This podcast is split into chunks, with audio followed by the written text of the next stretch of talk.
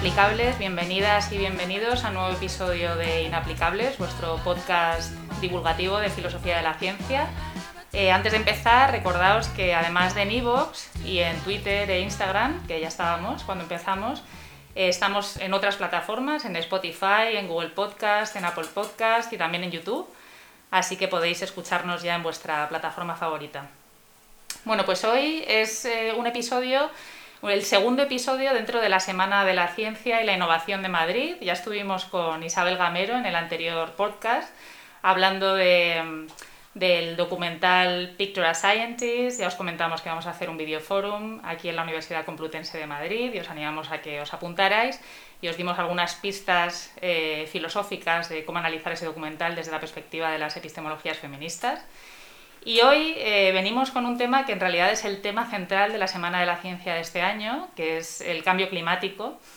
Y para eso hemos invitado a tres estudiantes del doble grado de Filosofía y Políticas de aquí de la Universidad Complutense de Madrid, Lucía Robisco, Carolina Cuadrado y Los Nermejía. Enhorabuena, bienvenidos y bienvenidas eh, a Inaplicables. Hola, pues muchas gracias por habernos invitado. Encantados. Hola, Laura. ¿Qué tal? Bueno, pues eso, la idea, nuestra idea es, eh, como os hemos comentado otras veces, abrir inaplicables a participaciones diversas, incluidas también eh, la colaboración de, estudiantes de los grados en los que eh, impartimos docencia. Pues si queréis, podemos empezar hablando de negacionismo, que es uno de los grandes desafíos a los que se enfrenta la ciencia del cambio climático, la propia negación del hecho del cambio climático. Eh, sí, es que el negacionismo es algo que suele generar mucha inquietud eh, porque con el cambio climático estamos ante un fenómeno del que tenemos una cantidad enorme de evidencia científica, eh, del que constantemente se están sacando nuevos informes, se están haciendo nuevas mediciones y donde hay un consenso bastante sólido en la comunidad científica que realmente pocas veces hemos tenido tal nivel de evidencia con cualquier otro fenómeno, ¿no? Y genera inquietud porque, porque ante esto que haya gente y que esa gente llegue a ser el presidente de los Estados Unidos, por ejemplo, eh, que niegue el cambio climático, que diga que no se debe a la acción humana o que en realidad no es para tanto, eh, pues, pues nos hace ver que en realidad es que debemos plantearnos una serie de cosas respecto a la ciencia y respecto al papel que juega la ciencia en la sociedad. Claro, lo que tratan de hacer estas, estas personas negacionistas es hablar como al mismo nivel de la ciencia. Eh, como si tuvieran una certeza, que es la que se suele asociar mucho a, a la ciencia ¿no? Eh, socialmente entendida, cuando no es así, porque evidentemente eh, una teoría conspirativa no tiene ni el mismo respaldo metodológico ni de un proyecto de investigación empírica que una teoría científica como tal. Sí, bueno, yo por ejemplo he, de reconocer que muchas veces me he dejado influir por esta frase de, no lo digo yo, lo dice la ciencia. Em, para mí realmente, que, bueno, de hecho es un argumento falaz, pero para mí eh, estudiar la asignatura de filosofía de la ciencia representó un antes y un después en lo, que, en lo que para mí hoy en día es la ciencia y entiendo cómo funciona la ciencia. No era para nada consciente de que se había problematizado esta idea de la ciencia como un saber objetivo, neutral, con un método súper riguroso y mi idea de científico era, estaba muy alejada de, de, lo que somos los seres humanos. Y me acuerdo, por ejemplo, perfectamente cuando leí la estructura de las revoluciones científicas de Thomas Kuhn, que, que flipé, pero no, no solo por las ideas, que por cierto, si alguno de nuestros oyentes no, no lo ha leído, pues se lo recomendamos, porque además es muy agradable leer a Kuhn, pero realmente lo que me asombró es que estas ideas estaban presentes desde los años 60 y no solo yo lo desconocía, sino que mis compas que estudian grados de ciencia también. Y supongo que esto se debe un poco a, la hiperespecialización de la academia y a esta separación absurda entre ciencia y humanidades. Sí, sí. en el último podcast eh, se planteó, digamos, una solución que se está llevando a cabo en Latinoamérica y es eh, ofrecer asignaturas de epistemología en grados eh, de ciencia, eh, donde se debaten eh, o se presentan cuestiones clásicas de filosofía de la ciencia. por ejemplo, el problema, el problema, clásico de la demarcación. Mira, ya que has mencionado a Kuhn, este filósofo lo que ofreció en, este libro es la resolución de rompecabezas y la discusión como un motor de la, de la empresa científica.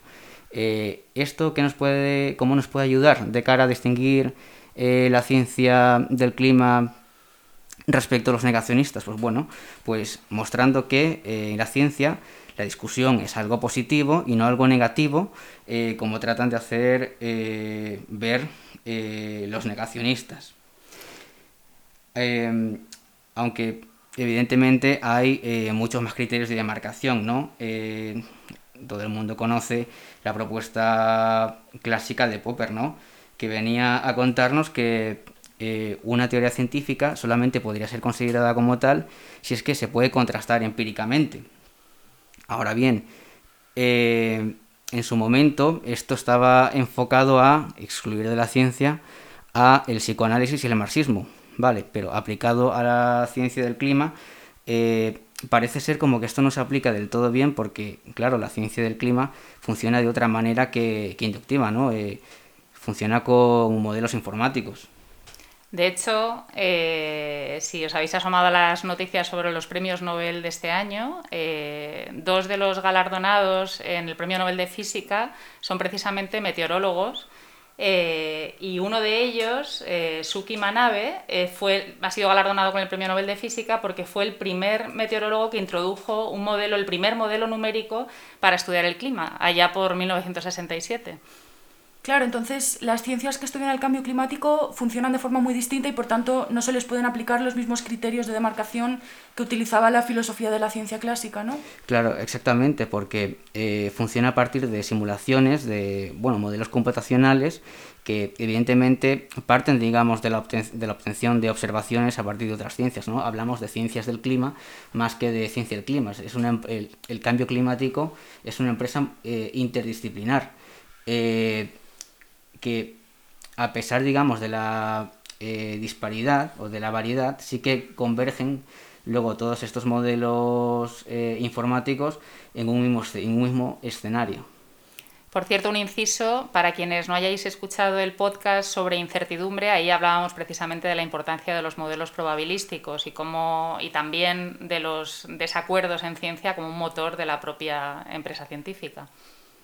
Claro, entonces esto nos obliga a, cambiar eh, la forma de ver que tenemos de la ciencia, eh, que es un poco lo que hemos aprendido en el cole, ¿no? De cómo funciona el método científico, de que primero se plantea una hipótesis, luego se hacen experimentos, que además los experimentos siempre se dice que deben ser replicables, cuando en el cambio climático evidentemente no podemos replicar experimentos, o lo podemos hacer solo eh, pues a una escala muy parcial, ¿no? Y creo que otro problema con, con, la, con la idea tradicional que hay de cómo funciona la ciencia eh, es que muchas veces la vemos como una esfera completamente aislada de la política y de la sociedad, como un campo completamente neutro eh, que debe estar por completo separado de cuestiones éticas, políticas o sociales, ¿no?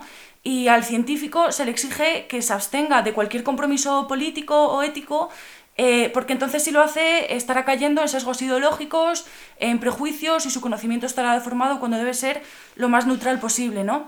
Y lo que estamos viendo con el cambio climático es que es algo que es ciencia y política al mismo tiempo. Sí, y lo que comentabas, Carolina, que tradicionalmente se ha separado los valores de la ciencia de su contenido, pero en la cuestión del cambio climático no nos podemos permitir esta separación. Y la filosofía de la ciencia va directamente a esta pregunta, ¿no? Los valores en la ciencia.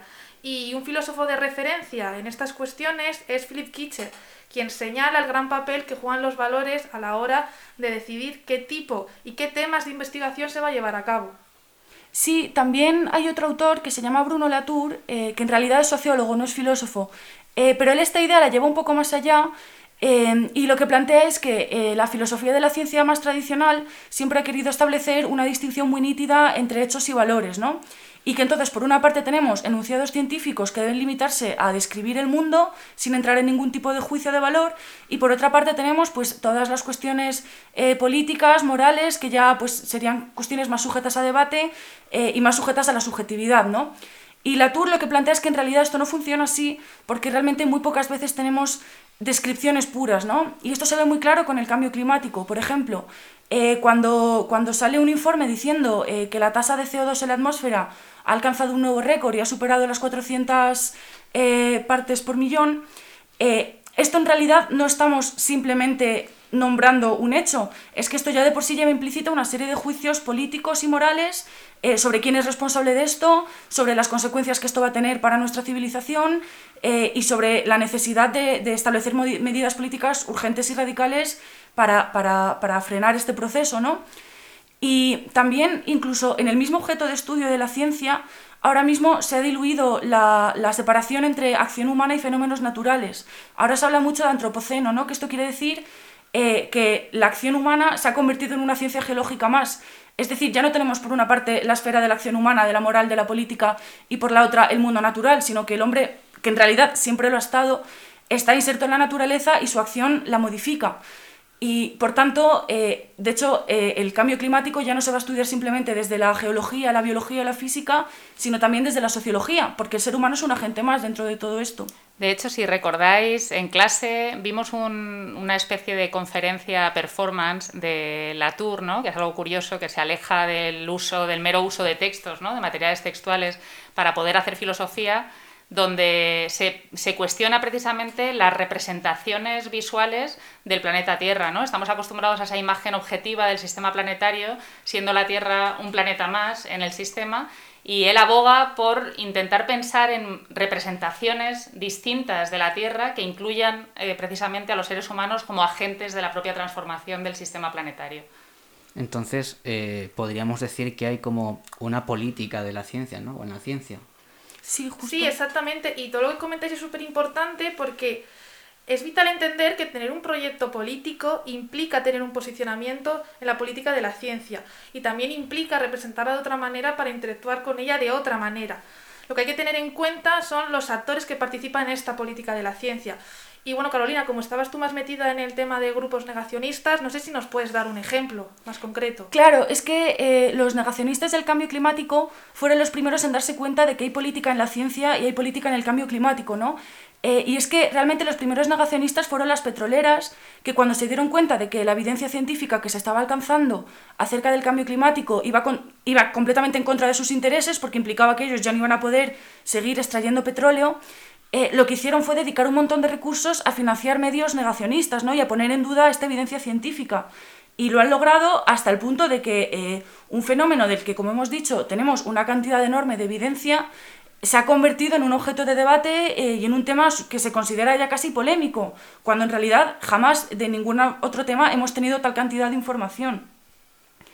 Y aquí se ve también otra idea muy interesante de la Tour, que es que, eh, que un hecho se, se, acepte como verdadero no depende únicamente de sus condiciones de veracidad objetivas, es decir, no depende únicamente de que se haya alcanzado cierta, cierta evidencia empírica objetiva a su favor, sino que también es necesario todo un soporte, un entramado social, político, institucional, eh, que, que, que, haga que ese hecho se acepte como verdadero y que genere compromiso, ¿no? Pero entonces estos filósofos lo que están eh, diciendo es que tenemos que tener en cuenta los actores que participan en, la producción de ciencia. Pero un actor que a mí se me está quedando es eh, la ciudadanía. ¿Dónde queda la ciudadanía? ¿Qué papel debería jugar? Bueno, de hecho, Philip Kitcher, que es un filósofo de la ciencia que acabamos de mencionar, tiene una propuesta muy clara respecto a la gestión ciudadana de la ciencia y está claro, es acorde a su ideal político. Dependerá mucho de qué propuesta, como hemos dicho, de qué proyecto político crea cada cual para generar una propuesta respecto a la gestión de la ciencia eh, Philip Kitcher eh, cree la democracia deliberativa. Entonces, su planteamiento es que como son los valores los que van a guiar la elaboración y la decisión de qué temas y tipo de investigación se va a llevar a cabo, estos valores deberían de ser elegidos democráticamente. ¿Qué es un valor para Kitcher? Pues un valor para Kitcher es aquello que una persona cree que es importante para su vida y para la sociedad.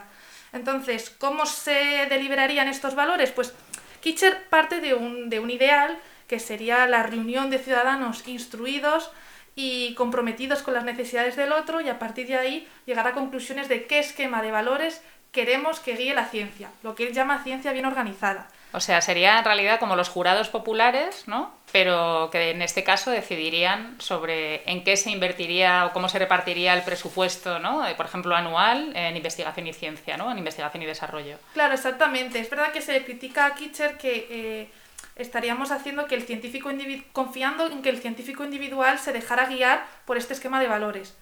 Pero, pero bueno, él es consciente de este ideal. Lo importante para él es intentar preguntarse cómo conseguimos acercarnos a él, porque sabe que estamos muy alejados de él. Y uno de los desafíos principales es la educación. Intentar alfabetizar científicamente a la ciudadanía antes de ponernos a hablar. Claro, yo es que con la educación tengo mis dudas. Eh, obviamente es algo importantísimo, imprescindible, eso no lo niego, eh, pero creo que muchas veces con el tema de la educación Em, se plantea la educación como solución para todo, ¿no? Y esto pasa con el cambio climático, con la ciencia, eh, pero también con cuestiones como el machismo o la homofobia. Eh, se cree que educando a la gente y educando a los niños y educando en los colegios eh, se, solucionarán todos estos problemas, ¿no? Y lo que creo aquí es que muchas veces se confunde un problema político con un problema epistemológico. Es decir, se cree que el problema es falta de educación, falta de información, eh, pues verdad, desinformación, todo eso, cuando el problema en realidad es político y tiene que ver pues, con cómo funciona nuestra sociedad, con quién tiene poder dentro de la sociedad y con cómo se comporta y cómo se controla a las personas que tienen poder. Y esto se ve muy claro con el tema del negacionismo, eh, porque como he dicho antes, en realidad el negacionismo del cambio climático no es una cuestión de ignorancia o de falta de educación o de desinformación, como se dice tanto ahora, de posverdad, sino que ha sido un grupo de gente muy poderosa que se ha dedicado a hacer propaganda para poner en duda algo que contradecía sus intereses.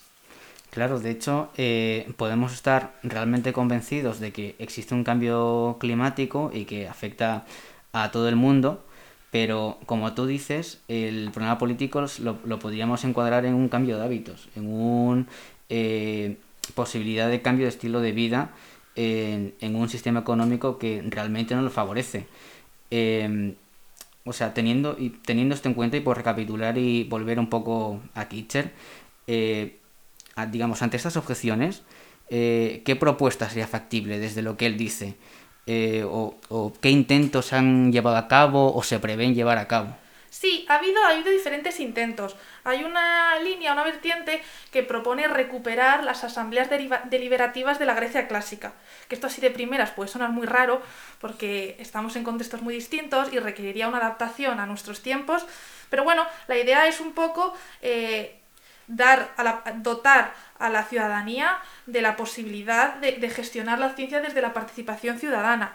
Em, parece como muy pertinente este modus operandi, sobre todo en el tema de la crisis climática, porque necesitamos reflexionar a largo plazo, fuera de toda presión de calendario electoral. Por eso es importante. Y de hecho, este 20, de noviembre en España se va, se va a celebrar una Asamblea Ciudadana para el Clima, que en principio parece que es una propuesta que va en la línea de lo planteado por Kitcher, pero es verdad que en algunos aspectos podemos criticarlo un poco.